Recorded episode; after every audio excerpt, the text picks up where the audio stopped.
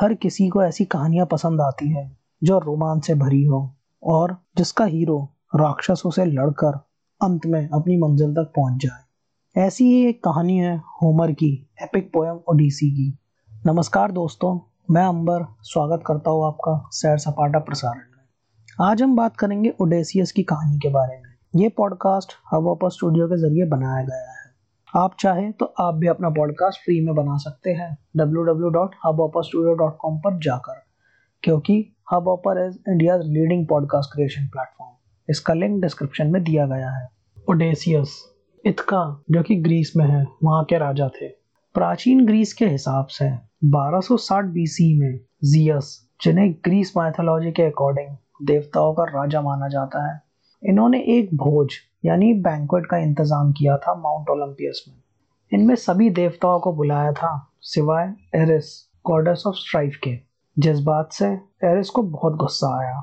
इसीलिए एरिस ने भोज में एक गोल्डन एप्पल ऑफ़ डिस्कॉर्ड फेंका था, जिस पर लिखा था for the fairest Hera Athena और एफ्रोडाइटी ये तीन देवियों ने वो एप्पल लेना चाहा, लेकिन जियस ये फैसला नहीं कर पाए कि किसे ये एप्पल देना चाहिए?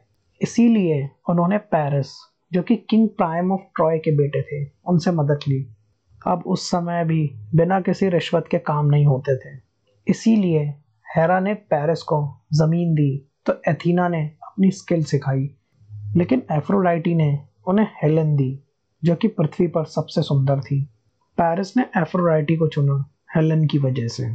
लेकिन Helen already King Menelaus of Sparta की बीवी थी। इसीलिए हेलन को वहाँ से ट्रॉय लाया गया, जिसकी वजह से ग्रीक्स बहुत गुस्सा हुए और उन्होंने ट्रॉय के साथ जंग का ऐलान किया। ये लड़ाई करीब दस साल चली और जिसके बाद ग्रीक्स उसे जीत गए। कई लोगों की जाने गई थी इस लड़ाई में, लेकिन ओडेसियस किंग ऑफ़ इथका बच गए थे। ग्रीक पोएट होमर ने इस लड़ाई का ज़िक्र अपनी पोयम इलियाद में किया है। माना जाता है कि होमर अंधे थे। उनका जन्म एनाटोलिया में 1102 बीसी से 850 बीसी के दौरान हुआ था। ये बताना मुश्किल है, होमर सच में थे भी या नहीं। कई लोग कहते हैं कि वो थे। तो कई लोगों का मानना है कि बहुत सारे लोगों ने मिलकर ये पोयम लिखी थी और उनके जॉइंट एफर्ट्स को होमर का नाम दिया गया। ऐसा माना जाता है कि ये पोयम शुरुआत में ओरली बताई गई थी और एट्थ सेंचुरी में इसे लिखा गया था। ओडेसी में उन्होंने ओडेसियस के रोमांचक सफ़र के बारे में बताया है और कैसे लड़ाई के बाद वो अपने घर पहुँचे। ये एपिक की शुरुआत होती है ट्रोजन वॉर के खत्म होने से। ओडेसियस और उसके कुछ लोग ट्रॉय से 12 शिप्स के साथ निकलते हैं, लेकिन तूफ़ान की वजह से वो रास्ता भटक जाते हैं। उसके बाद वो लोग लोटस ईटर्स नाम की एक प्रजाति से मिलते हैं, जो कि लोटस के अलावा कुछ नहीं खाती। वहाँ से निकलने के बाद साइक्लॉप्स पॉलीफीमस उन्हें पकड़ लेता है। वहाँ से भागने के लिए वो साइक्लॉप्स पर हमला करते हैं, लेकिन हमला करते समय वो साइक्लॉप्स को अपना नाम बता देते हैं, जिसके बाद साइक्लॉप्स अपने पिता पोसाइडियन गॉड ऑफ़ सी को उनके बारे में बताता है। पोसाइडियन ओडेसियस को 10 साल समुद्र में भटकने का श्राप देते हैं।